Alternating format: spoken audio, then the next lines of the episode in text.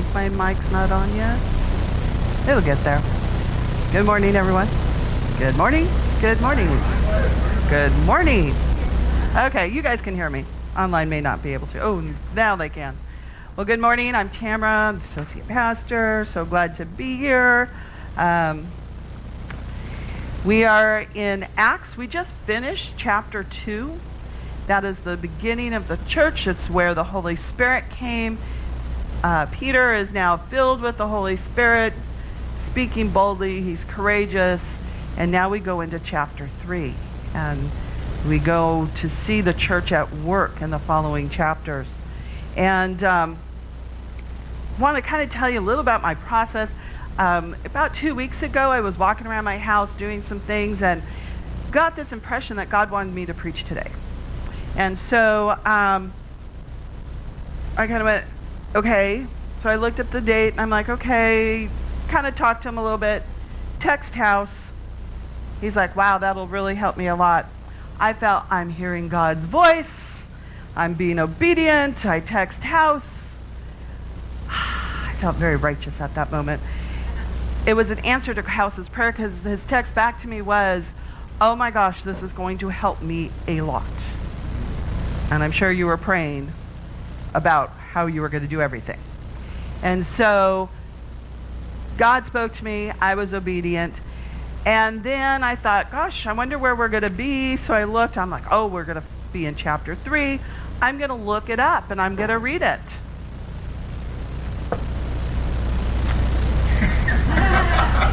what? Healing? Are you kidding me, Lord? Are you kidding me, Lord? We had a discussion right then and there. Lord, healing is not an easy thing to talk about. At times it is, but it's hard because the words that kept coming to my mind is I don't know. I don't know. Why are people healed? I don't know. Why are people not healed? I don't know. Why do people die? I don't know. God does. I don't. But I I was like, well, I can't text House back and tell him I'm not going to preach now. I'm kind of stuck in this. Lord, what am I going to do? And in the back, you know, I kind of hear him chuckling. And I'm like, come on. And he's like, no, you're going to do it. It'll be okay. And so I've wrestled with this for two weeks. And when I mean wrestle, you did not want to be living in my head for two weeks because it's like, oh, they're healed by faith. Well, not always. They're healed by action. Oh, not always. It's a sin thing. Not always. It's an unforgiveness thing. Not always. Well, why? I don't know. Well, this person was healed and this person died. Why? I don't know. And that pretty much is what's been going on in my head for two weeks. And the Lord, you know, calm my thoughts. But healing is not an easy thing. There's a lot of unknowns. But there's a lot we do know. And so that's what I'm going to talk about, is what we do know. I might still say I don't know, but, and hopefully I won't leave you more confused than aware or answered questions. So let's go into it. We're going to um, be in chapter 3, verses 1 through 10. One day, Peter and John were going up to the temple at the time of prayer, about 3 o'clock in the afternoon. Now, a man who was lame from birth was being carried to the temple gate called Beautiful, where he was put every day to beg from those going into the temple courts. when he saw Peter and John about to enter, he asked them for money. Peter looked straight at him, as did John. Then Peter said, Look at us.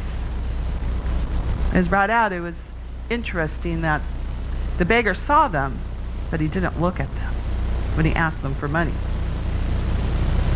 He was probably had that posture, you know, kind of head down, didn't want to look at him. Look at us. So the man gave them his attention, expecting to get something from them, right? I'm going to get money. Maybe I'll get some food. I'm going to get something good from these two. I just know it because they want me to look at them. Then Peter said, Silver or gold I do not have, At this moment, I'm sure the man is defeated. Are you kidding me? Why are you wasting my time? Right? You're standing in front of me. Now I can't beg to the other people. Now I can't ask for money from all these people that are passing me by because you're in my way. Right? Those are the thoughts that go, I mean, come on. We all have those thoughts. I'm sure those are the thoughts he had. But what I do, Peter went on, but what I do have, I give you. In the name of Jesus Christ of Nazareth, walk. Taking him by the right hand, he helped him up, and instantly the man's feet and ankles became strong. He jumped to his feet and began to walk. Then he went with them into the temple courts, walking and jumping and praising God.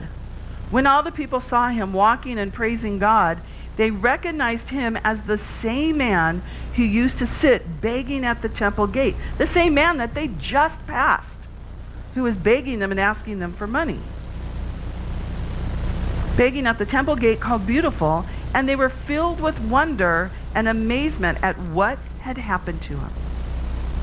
They were filled with wonder and amazement at what happened to him.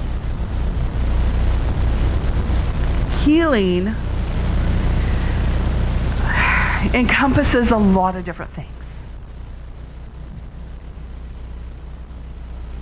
We know that God says we have the power to heal.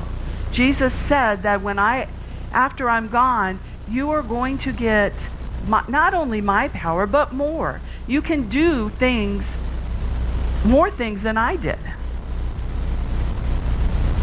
And that includes healing. That includes praying over people and expecting healing and getting healing. But what does that all encompass? And this is what I got just from this passage. Healing encompasses faith, it encompasses action, trust, and asking the right question. Did the beggar ask the right question? He asked for money, right? Can you give me some money? He didn't realize that God had so much more for him. And he was limiting himself by asking for money.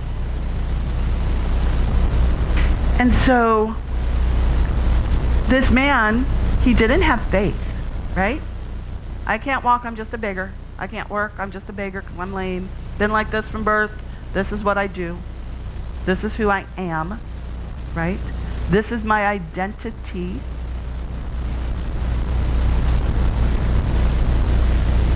So can you just give me some money and let me go on my way?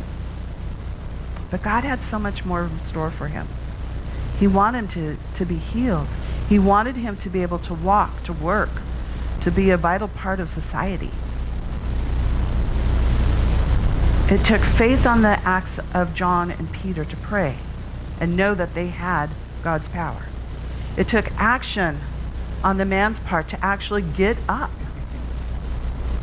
He didn't have faith. He might have trusted, yeah, I don't think he really trusted Peter and, and John. Peter and John trusted the power of Jesus. And the man, he needed to ask the right question. But sometimes we can do all those things and none of it works. It doesn't happen, and sometimes it's not any of that. And this is where the I don't know stuff comes into. We don't have the answers. What we're going to do is look at several healing stories in the Bible and looking at the different ways that people are healed using faith and action, trust, looking at sin, looking at unforgiveness. So we're going to go to Matthew 8, 5 through 13. When Jesus had entered Capernaum, a centurion came to him asking for help. Lord, he said, my servant lies at home paralyzed, suffering terribly. Jesus said to him, Shall I come and heal him? The centurion replied, Lord, I do not deserve to have you come under my roof, but just say the word, and my servant will be healed. For I myself am a man under authority with soldiers under me. I tell this one, go, and he goes, and I that one, come, and he comes. I say to my servant, do this, and he does it. When Jesus heard this, he was amazed and said to those following him, I tr- truly I tell you, I have not found anyone in Israel with such great faith. Then Jesus said to the centurion, Go, let it be done just as you believed it would. And the servant was healed at that moment. Now, my question was this Did the serv- centurion have faith that Jesus was God and was he- healing? Or did the centurion have faith that Jesus had authority? The centurion had faith that Jesus had authority, and he recognized his authority. He saw the healings, he heard about the healings, the healings. But did he truly have faith in God that God was going to heal his servant? Or did he just trust and believe in Jesus' authority as he's seen it on the street? I think he had the faith and the trust in his authority. Now, there's another story of a centurion, and his whole household becomes faithful. Many people believe it's the same centurion. And if it is, he became faithful through this healing. By recognizing Jesus' authority, the healing happened, and then he became faith-filled. So, when we put our faith and trust in Jesus, we can get healing. Do we always get healing when we have our faith and trust in Jesus? No. I told you.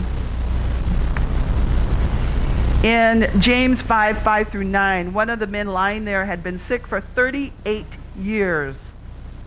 When Jesus saw him and knew that he had been ill for so long, he asked him, Would you like to get well? I can't, sir. The sick man said, For I have no one to put me in the pool when the water bubbles up. Someone else always gets there ahead of me. How many times have we? I can't, sir. I can't. I'm too sick. I'm too tired. I'm too faithless. I don't trust. I can't. The man couldn't even ask for help. He was so depleted from being sick for 38 years. He couldn't ask for help for someone to help him into the pool. He just laid there, and people pushed around him. Now, why was it so important? They believed that um, in this pool, when it bubbled up, that was the angels kind of stirring it up, and that people would be healed. When, they, when it bubbled, you ran in and you'd get healed. And this man, because of his illness, couldn't. He was too weak. Jesus told him, Stand up, pick up your mat, and walk. Instantly, the man was healed. He rolled up his sleeping mat and began walking. Action. The man didn't really have faith because he said, I can't. But his action, he listened to Jesus, so he got up and walked. Our action can be part of our healing, just as our faith can. Our action, whether it is in prayer and going to the elders and being anointed, whether it's going to the doctors and getting treatment. Doctors, I've known so, I've worked with doctors for 16 years. I've seen the ones that had God complexes. They weren't the nice ones, and I would tell people to not go to them. And I've seen the ones that truly had the gift of healing because they cared about the whole person. They knew the medical part, but they cared about the person as well. And they truly did have the gift of healing through medicine. God gave them that gift. They gave them the brain the knowledge and the wisdom to help people heal. And so, yes, God sometimes uses medicine. But we also can take action in our life to help in healing.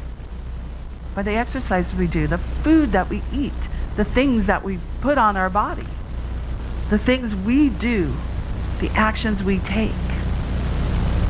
Our actions are part of our healing process, our healing ways.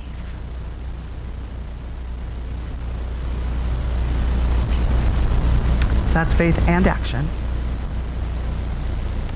Now, this is the story of the woman who had been bleeding for 12 years. I didn't put the whole thing down. It's a long verse, but go back and read it. It's from, um, I didn't put the verse down. I just put the, thank you, Mark 5:34. You could see it on your screen, couldn't you? Yeah, I couldn't see it on mine. I'm like, where is it? Um, so, he just, she just memorized. I'm like, okay, I know it's Mark. So, anyways, so she has been bleeding for 12 years. Jesus is in this crowd of people. There are tons of people. We need healing for house. Tons of people surrounding Jesus, just pushing on him and, you know, walking with him and his disciples. And this woman sees Jesus and thinks, if I just touch his clothes, he will heal me. If I just touch his clothes, he will heal me. And so she reaches out and she touches her his clothes, and immediately Jesus knows somebody touched him and was healed. His, he felt his power go out. I love this story. It's so like, and he could stopped. Who touched me? Who touched me? And the disciples were like, come on. There's tons of people pushing on you. How do you know so everybody's touching you? No, my power went out. The woman was instantly healed of her bleeding. 12 years of bleeding. Instantly healed. And so she came to Jesus and said, Oh, Jesus, I, it was me. I'm so sorry. I just knew if I touched your cloak, I'd be healed, and I was. I'm going to cry because I love this story. He said to her daughter, Your faith has healed you. Go in peace and be freed from your suffering. Be freed from your suffering. Her action plus faith healed her immediately from 12 years of suffering. 12 years of suffering. Faith in action. I've seen people healed just with their faith alone. I've seen people healed with action alone. I've seen people healed with both faith and action. There's no one way of being healed. I told you there's a lot of scripture, which I love. Acts 3 3. We go back to our beggar. When he saw Peter and John about to enter, he asked them for money. Our beggar asked them for money. Asking the right question What is it that you really need? Did he really need money? Yeah, he probably did to live. But what did he really need? He needed healing. He needed healing not just physically, but spiritually, emotionally, and mentally. So what healing do you really need? When you ask someone to heal your, your knee or your back, is that what really needs to be healed? Because sometimes it's a spiritual issue and we need a spiritual healing.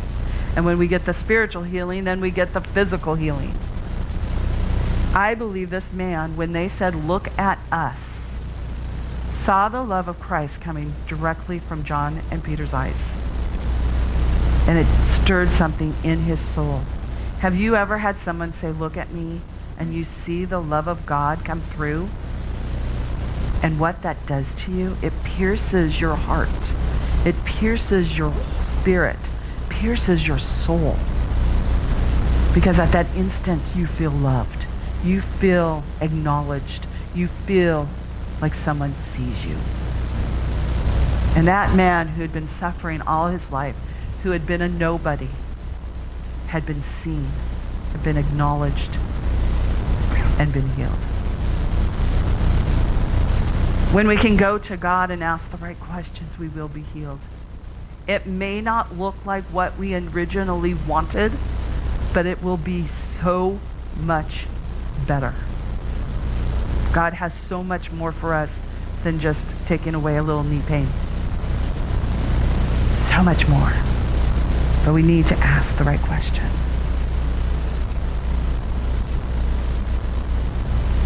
Sin.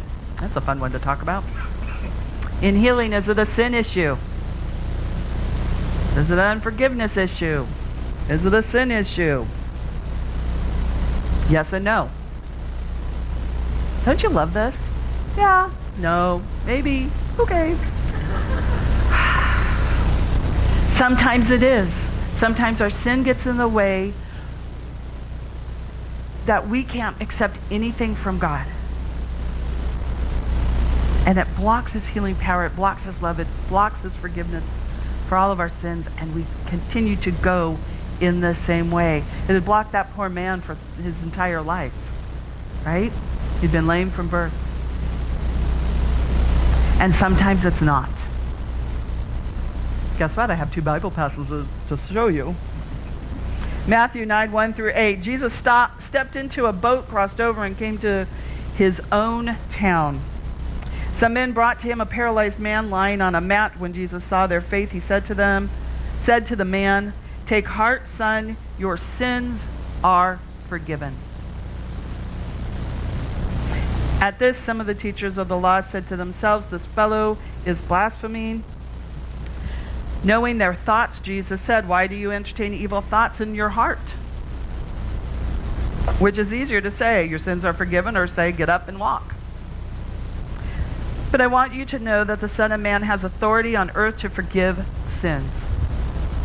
So he said to, to the paralyzed man, Get up, take your mat, and go home. Then the man got up and went home. When the crowd saw this, they were filled with awe, and they praised God who had given such authority, who had given such authority to man. Your sins are forgiven. You're free. Now you can walk. When we are freed from our sins, when we are forgiven and live in that forgive, forgiveness state, we are free. We are free to walk. We are free to run. We are free to praise. We are free to be completely healed. And so sometimes, yes, it is a sin issue that we need to seek forgiveness. That's where that ask the right question, pray the right prayer comes into.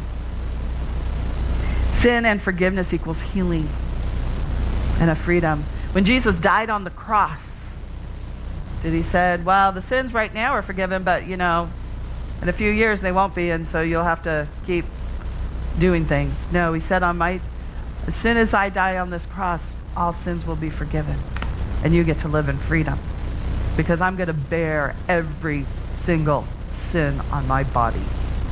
I'm going to bear that weight, the brunt of all sin, so that you can live in freedom. What sin or unforgiveness are you living with that may be stopping you from healing? If you don't know, ask the Lord, because guess what? He wants to tell you. And he will. It's not always fun. Trust me. I've done it. Not fun. So here's another one on sin. In John 9, uh, chapter 9, verses 1 through 7, as Jesus went along, he saw a man blind from birth. From birth. His disciples asked him, Rabbi, who sinned, this man or his parents, that he was born blind? Okay, Lord, what sin issue is this? This guy was born blind. There's got to be a sin. Neither this man nor his parents sinned, said Jesus, but this happened so that the works of God might be, dis- be displayed in him. As long as it is day, we must do the works of him who sent me. Night is coming when no one can work. While I'm in the world, I am the light of the world. After saying this, he spit on the ground, made some mud with the saliva, which I always thought was gross, and put it on the man's eyes. Go, he told him, wash in the pool of Siloam. Siloam? Siloam? I did say that right. Mm. Siloam. This word means sent. So the man went and washed and came home seeing. So is it a sin issue or not? Yes and no. This man had been born blind. And guess what? Sometimes things happen, but we God can be given the glory when the healing happens. When freedom happens. God gets the glory. And that's how his kingdom spreads. Neither sinned. All through God's glory. No sin, God's glory. Sin, forgiveness. Yes and no. God can heal in unexpected ways. We never know how that healing is going to look, when it's going to happen. Healing is a process. Now, all the healings we've seen have been pretty much right away. So immediately he's been healed.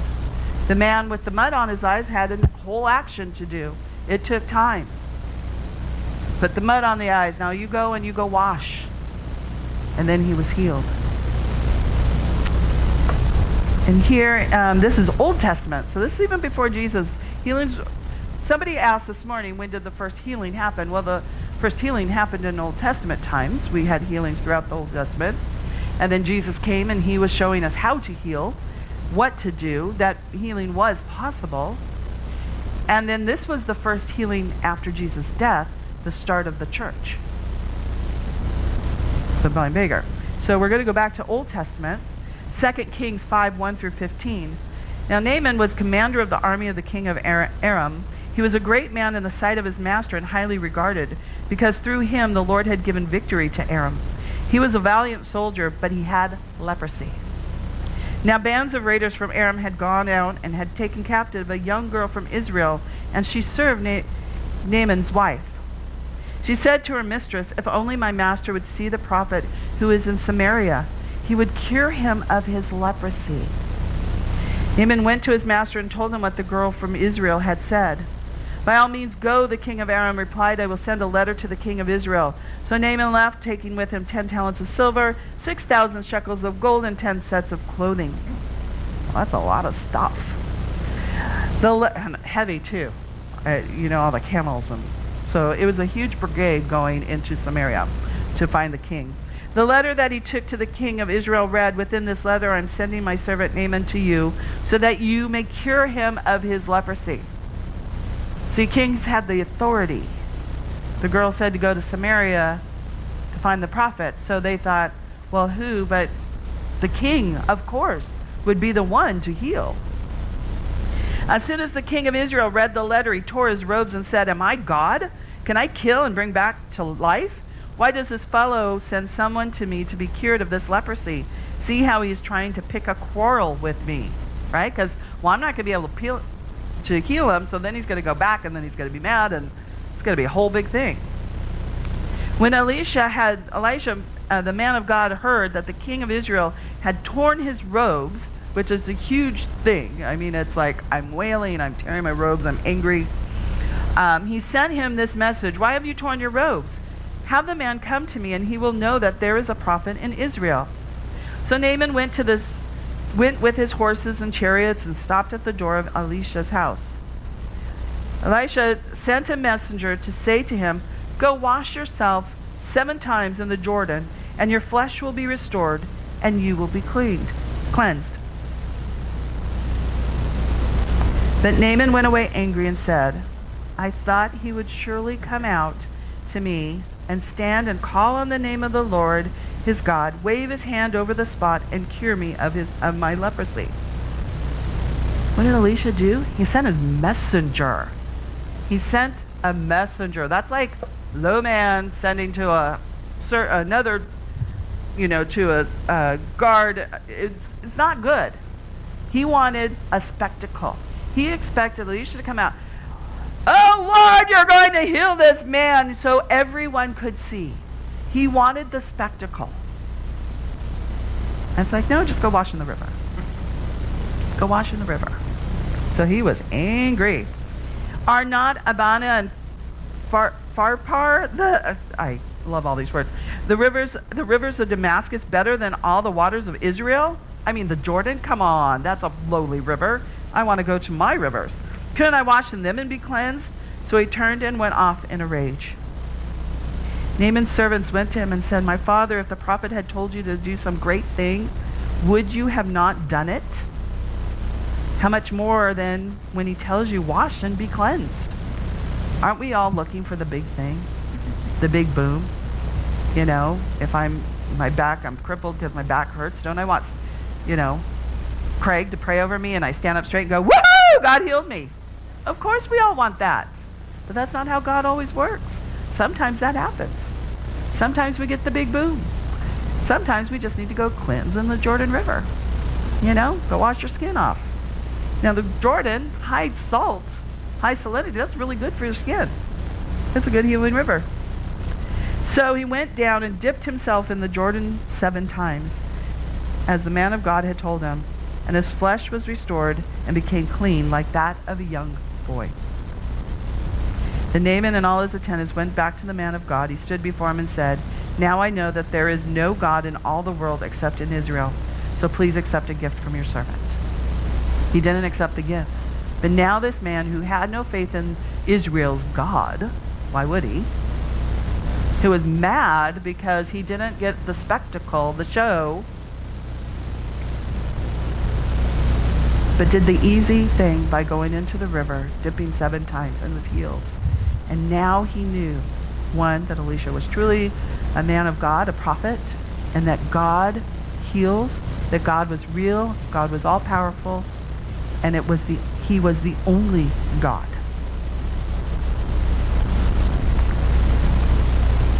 God can heal in unexpected ways. We never know what it's going to look like. We never know how it's going to happen.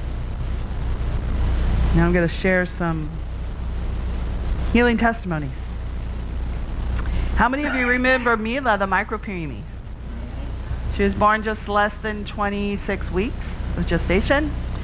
She weighed less than a pound. She was given, I think, a 10% chance to live. And we prayed, and we prayed, and we prayed. Mila's healing wasn't instantaneous. It took time. It took medical staff that was experts in this field, in micropreemies. But it also took prayer of thousands of prayer warriors across this country that prayed for this little girl. Because I would get the call, we don't know that she's going to make it. Her sats are down. This is happening. This is happening. Her body's failing. And I would put out the call, pray, as many of us did, pray, and everything would turn around almost instant- instantaneously. The medications were working, and the doctors knew that this was a miracle. They knew that, yes, they had all this great medical intervention that could help her, but they also knew that God's hand was on her. They called her the warrior. They called her Mila the miracle because they had never seen a child fight like she did. They never saw those times where she's gone, we're going to lose her. Actually, she was gone at one point, and she came back because our prayers went out. And guess what?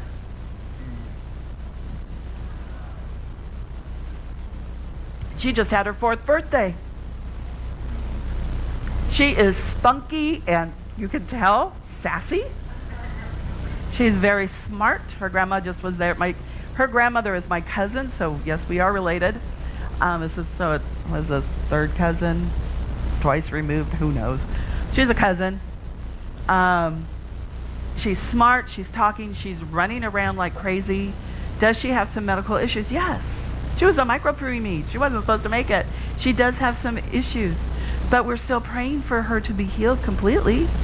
Her lungs still need healing. She does have issues with her lungs. She has some issue with digestion. But those are, look at her. Obviously, they don't stop her. She runs around with all of her brothers and sisters. She is a true miracle and a true healing story, miracle healing story. Because I know that without our prayers, Without the prayers of thousands, she would not be here. She shouldn't be here, but she is. And I thank God for that. Now I want to tell you about a couple of my healing stories. Now, healing can happen as a microwave or a crock pot. I got this from Houses with Our Faith. Our, our faith can be microwaves or crock pots. What is microwave? Microwave is instantaneous. We get it right now. We get what we want right now. And sometimes healing happens that way. We get it right now.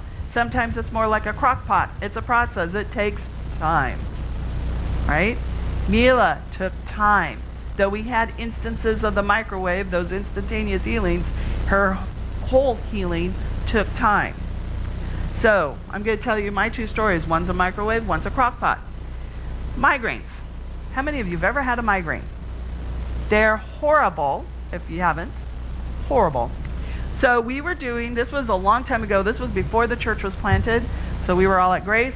We were doing an Alpha Away weekend. This is when we all met together. We did weekends, and it's our healing, you know, um, Holy Spirit filling prayer time weekend. It's a fantastic Saturday, all day Saturday, Sunday, it was Sunday morning, Saturday, all day Saturday, and then Sunday morning. And so I was on the praise team. We were getting up there, we were going to start singing, and I started feeling a little headache coming on. And I thought, well, I really haven't eaten. I need to eat something and I'd feel better. So I went, sat back at the table, and we were sitting at those big round tables. And I happened, I don't know how this happened, I happened to get stuck next against the wall with tons of people around me. So I couldn't move. And as I sat there, one of my friends looked at me and she goes, What is wrong with you? I turned pale. Because all of a sudden, I'm nauseous, the light is killing my eyes, and I have a stabbing pain inside my head that I thought I was going to die. It was so fast, it came on so fast that it surprised me. And so I sat there. And I was kind of like leaning over. And I was like, I haven't had one of these in a while. I don't have any of my stuff with me. Oh my God, it's all at home. I'm looking through my bag, which I usually carry. Kim thinks it's my pharmacy, my natural pharmacy. But looking through my bag, I didn't really have anything. I think I had some ibuprofen, but you know, at that point I knew that's not what I needed. I needed some stronger stuff. I needed some other stuff. And so I couldn't get out. I needed, I felt claustrophobic. I was getting claustrophobic. Even though I'm not a claustrophobic person, I started getting claustrophobic. I felt the room coming in because there was people in there and it was hot and I was heating. I started sweating. I'm like, oh dear God, I'm going to throw up. And I can't get out. And so break came. I ran to the bathroom. I didn't throw up, thank God. But I sat in there and it was cold and I'm just I just sat in there sweating and thinking, "Oh my gosh, what's going to ha- how am I going to do this? I can't drive home at this point. I think somebody has a hotel room. Maybe I can go lay down." And so I finally came out, washed my hands, and Kathy and Michelle and Karen and a few others as I came out grabbed me and they said, "Come here." They sat me in a chair out in the hallway. They pulled out a chair, sat me in a chair, and said, What's wrong with you? Because I looked like I was going to die. I felt like I was, said migraine. Oh, okay, we got to start praying for this girl. They laid hands on my shoulders, on my head, on my knees. I had hands just everywhere on me, and they started praying. And as they started praying, my shoulders went down and I could feel, starting at my toes, everything starting to lift. The nausea, the light sensitivity, the pain. And one of the ladies, I think it was Michelle, said, Whoa! And they said, What? She says, I just saw a black cloud just poof right off of you. And when that happened, they said, How do you feel? And I said, Oh my gosh, so much better. I still had a little um, fogginess from it, but I didn't have any pain. My nausea was gone. My sensitivity to light was gone. And I knew at that point what I needed was food because I hadn't been able to eat because I'd been sick and now it's almost lunchtime. So I just need some food. And so it was almost lunchtime, so we went. I'm putting food on my. They're like, well, you must be feeling better. I said, oh, I feel so much better. And once I got the food in me, I was fine. That was the fastest I'd ever gotten rid of a migraine. Because they laid hands, these lovely women, friends of mine, laid hands on me and prayed. Strong, bold, expectant prayers. And just like that, my migraine was gone. And any of you that have had migraines know how long they can last, right? Mine usually would last almost a day, and I would take meds, and then I'd sleep for a day, and then I'd be good. So that was it. Now my wrist. Not all of you were here during my wrist fiascos. I had injured my wrist at work, wrist at work, ended up having a bunch of surgeries. I, I tore the ligament two or three times, so I had pins in it and casts. Um, so other stuff happened, so then they'd have to go back in and clean stuff out and release this and do this. And it, I was in a cast or a wrist brace for years. You never saw my left hand without a brace on it for years. And this one particular time, again at Alpha. This is why you need to go to Alpha. Because things happen at Alpha. This I forgot this one happened at Alpha too. Come Wednesday night, talk to Alan. You need to go to Alpha. Um, so my wrist, I'd re-injured my wrist. Now this was at the absolute lowest time of my life. I had been let go of my, I'd been laid off from my job, which was unexpected. My, my house had flooded.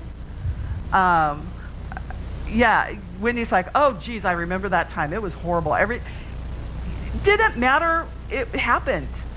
Um, I picked up an empty plastic you know, I bought a, a container at Target, and I picked it up both hands because, you know, and I felt the ligament tear in my wrist again. I threw that thing in my car, and I was like, are you kidding me? I was so angry. I knew exactly what had happened. It had torn again. I was so upset. Then my water heater broke and flooded my kitchen. Everything that could happen happened at this time. And so here we are at Alpha. We're at the Healing Night service. I'm on the praise team.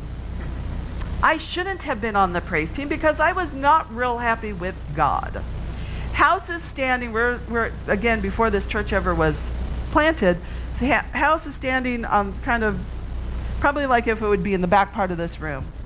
And he's like, Tamara, how you doing? How's the wrist? Guess what? That was the wrong question to ask me. I stormed over to him and said, Well, and he's like, Well, you're at a good place. Because it's healing night. We can pray for your wrist. If God wanted me healed, they would have never happened. Put a fork in me. I'm done. I walked away went back up to where the praise team was because I was going to sing and be all holy, right? I was not in a good spot. I turn around to look at him, and he's standing there going, What just happened? Oh my, oh my gosh. So here I am in my wrist brace again, um, waiting to see the, you know, seeing if it'll heal, waiting for the doctors, all this stuff. And it's healing night. And all I wanted to do was run away because I was so sick and tired of this wrist hurting, of having problems, and not being healed. And so as I sat there that night, it was all I could do as the prayer teams got up to start praying over people for healing, to stay in that room. And, you know, and at Grace we had pews. And so I literally sat in the very last pew against the wall, and I, my hands were curled around the edge of the pew so I wouldn't run out. Because everything inside of me said, leave, run as fast as you can. Because guess what? The voice in my head said, God doesn't care. He's not healing you because you're not worth it. Everything in my being said run.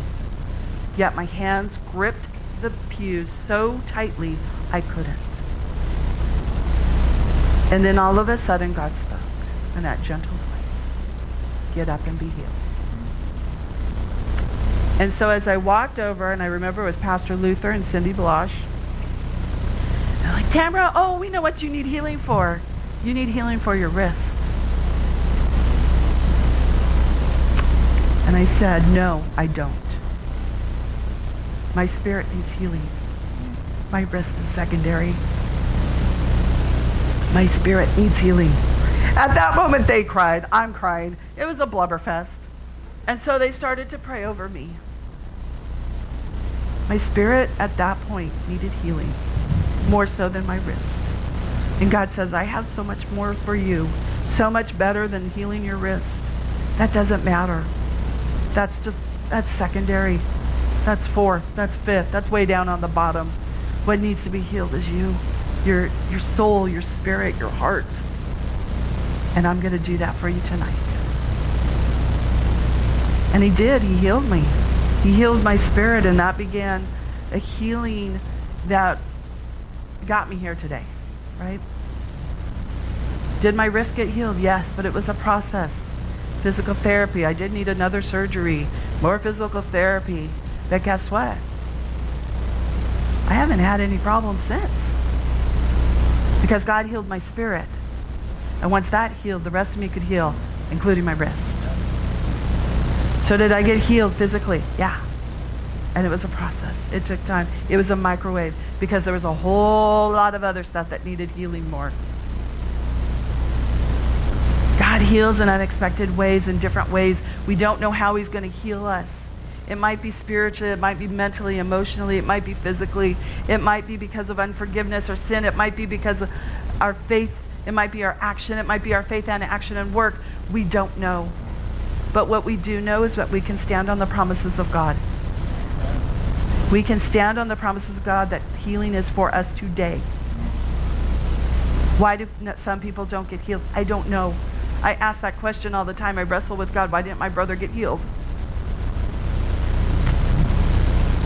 I don't know. My brother asked the same thing. And guess what? He leaned in closer to God. And so now I know he's in heaven.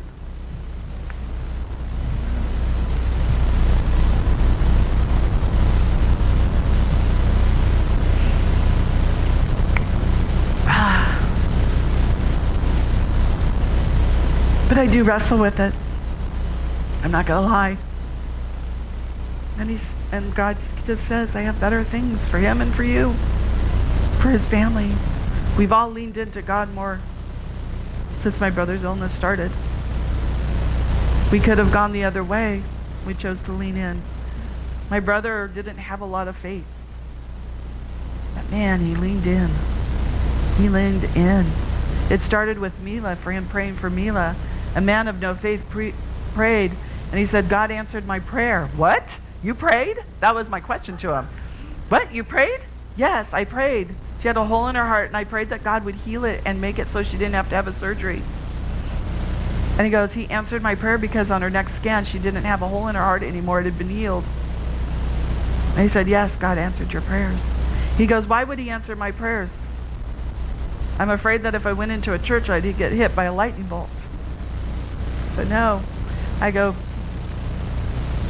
even a sinner like you, Gary, he's going to heal. He's going to answer your prayers.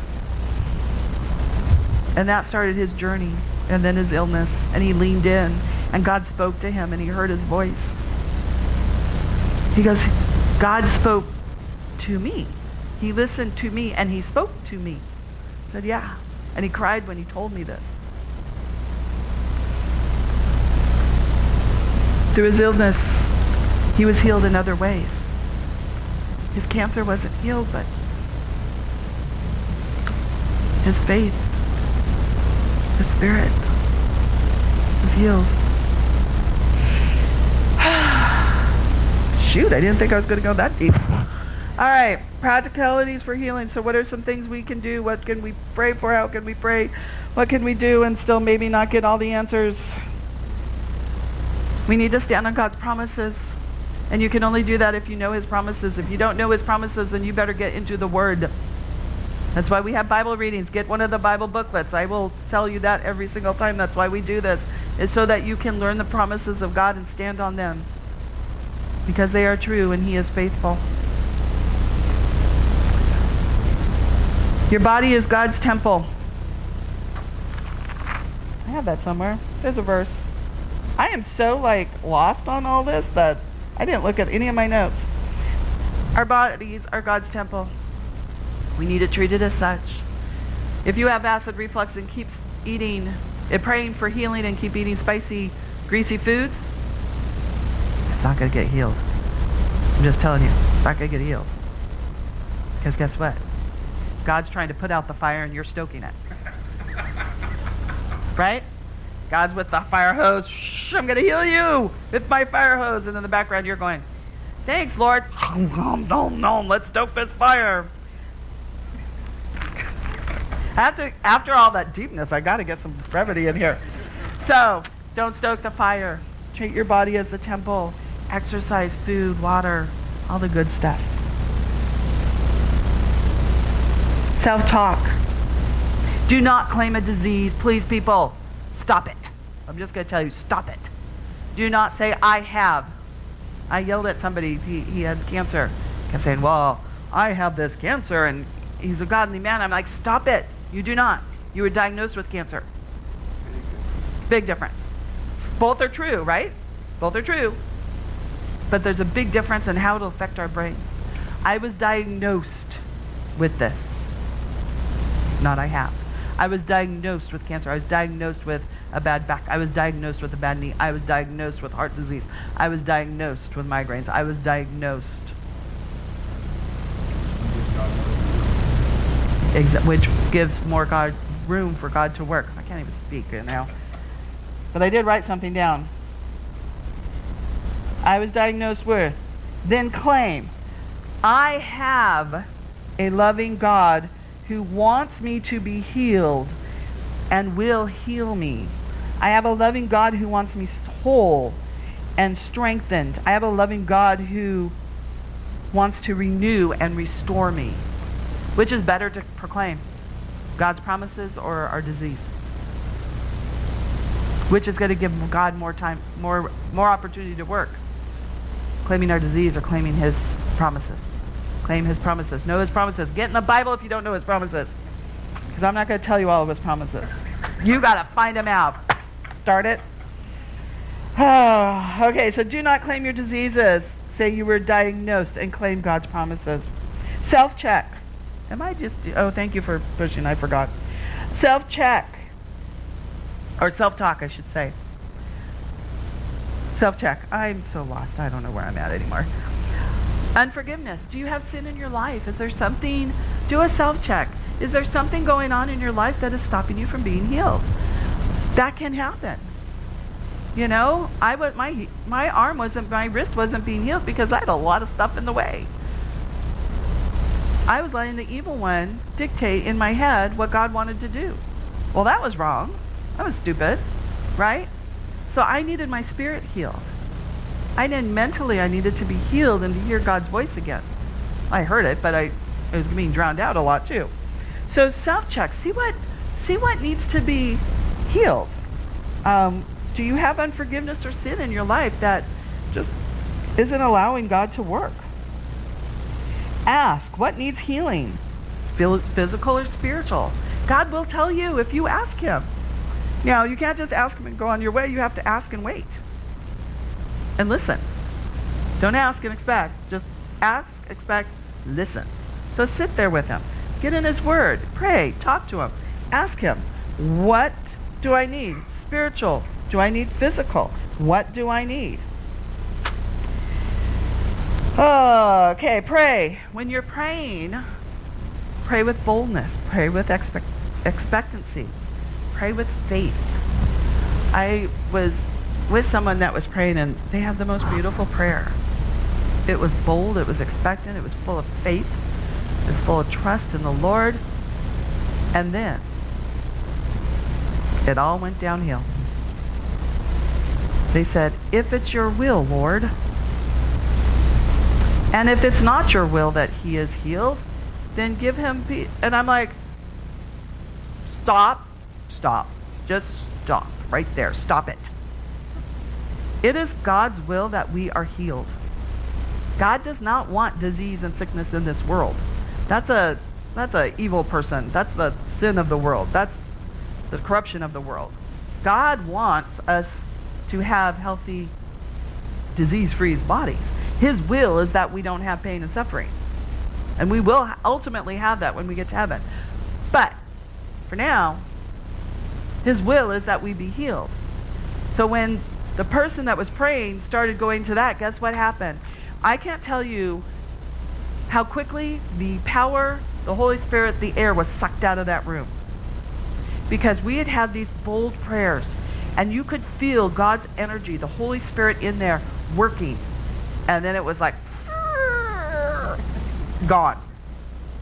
Because this guy turned on a heel and started questioning everything he just prayed for. So pray bold, expectant, faith-filled he, uh, prayers. Pray for strength. When you pray for someone healing, sickness in the Bible is weakness. So if sickness is weakness, we pray for strength, right? We can pray for wellness, but we want to actually pray for strength. So when I pray, if you've ever heard me pray, I usually will pray um, strength. If it's a back problem, um, Lord, I ask for strength and healing in the muscles, um, in the ligaments, in the tendons, you know, and I, I pray for strength for that person. Um, so pray for strength, not just illness. Um, we pray the promises and not the problems as well. So you don't say, "Oh Lord, um, I can't even. I don't even do it, so now I can't even think how to do it." that's a good problem to have, right? I can't even give you an example because I don't pray this way. But people will pray like, "Oh, my cancer, this, this, and this," but don't pray the promises. Lord, you you promise healing. So we are praying healing and strength into this person. We are praying restoration. We are praying renewal. We are praying for the cancer to be gone. Live a good long life. Pray for strength.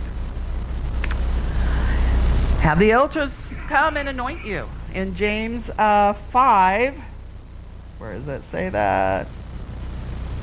I think it's James 5, 9 or some 9, 5, something like that.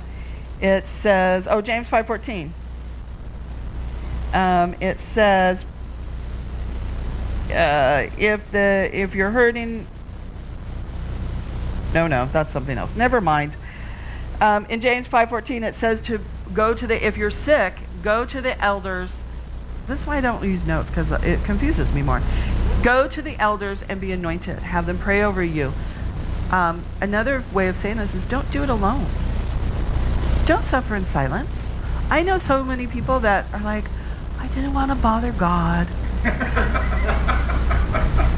So many more people are hurting more than me. It's just a little something. No, guess what? It's important to God. You're important to God. And he doesn't want you to do it alone.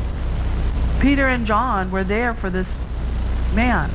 And what did they do? They offered, one, look at me. They wanted him to be acknowledged. Know that we see you.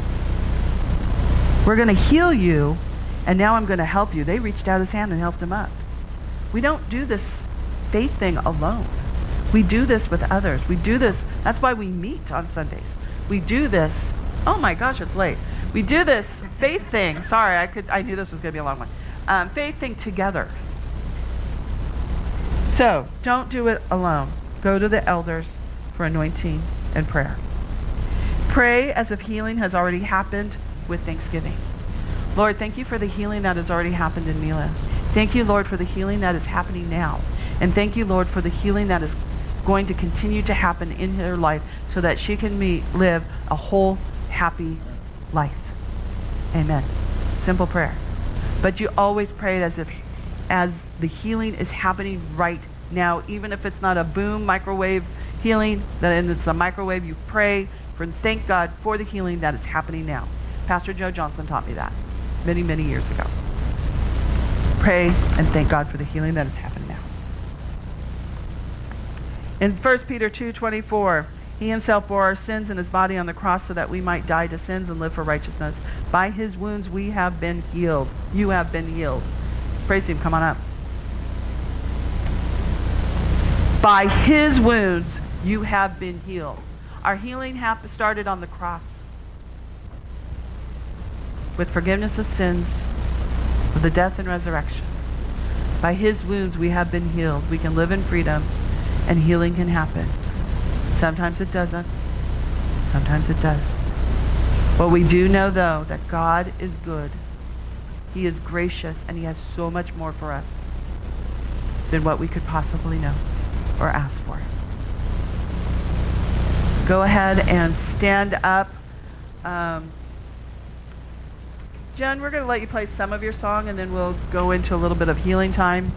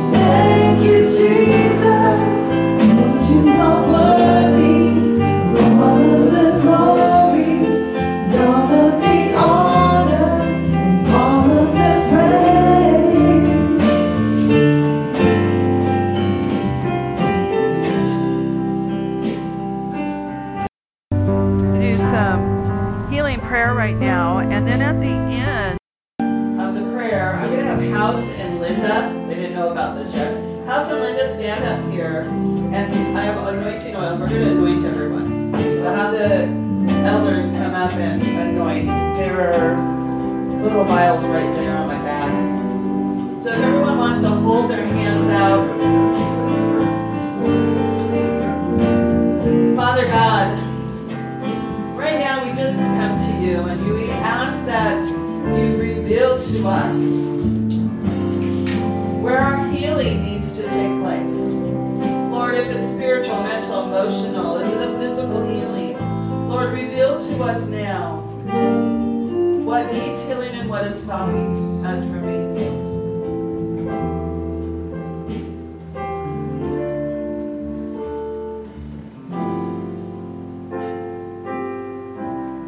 Lord, we ask that you send your healing power down into this room. We ask, Lord, now that you heal each person in this room. We ask, Lord, that your power reigns from the top of their head to the tips of their toes, tips of their fingertips. That just pours into us, Lord. Heal any aches or pains, any disease, depression, hopelessness, faithlessness. Heal the spirit problems, the spiritual pain feel any mental pain. And Lord, if there's unforgiveness in our lives, we ask that you forgive us. Help us to walk in freedom so that we can accept your healing. Come, Lord Jesus, and heal us now. Thank you, Lord, for the healing that is happening now in this room. Thank you for strengthening muscles, for strengthening bones and joints for strengthening organs, for strengthening our mind, our souls, our spirits, our hearts. Thank you, Lord, for the healing that is happening now that will continue as we walk out of this room. Thank you, Lord, for your Son, Jesus,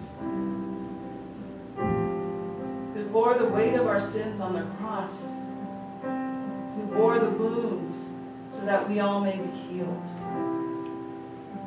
Thank you, Lord, for your healing today. Amen. Also, for those of, uh, those of you online, for those of you online, please, uh, we're gonna put the, uh, the email address up there, farawayfriends4you at gmail.com. We'll put that up on the screen. And you can email and have Bud or Janet pray for you. We don't want you to do this alone.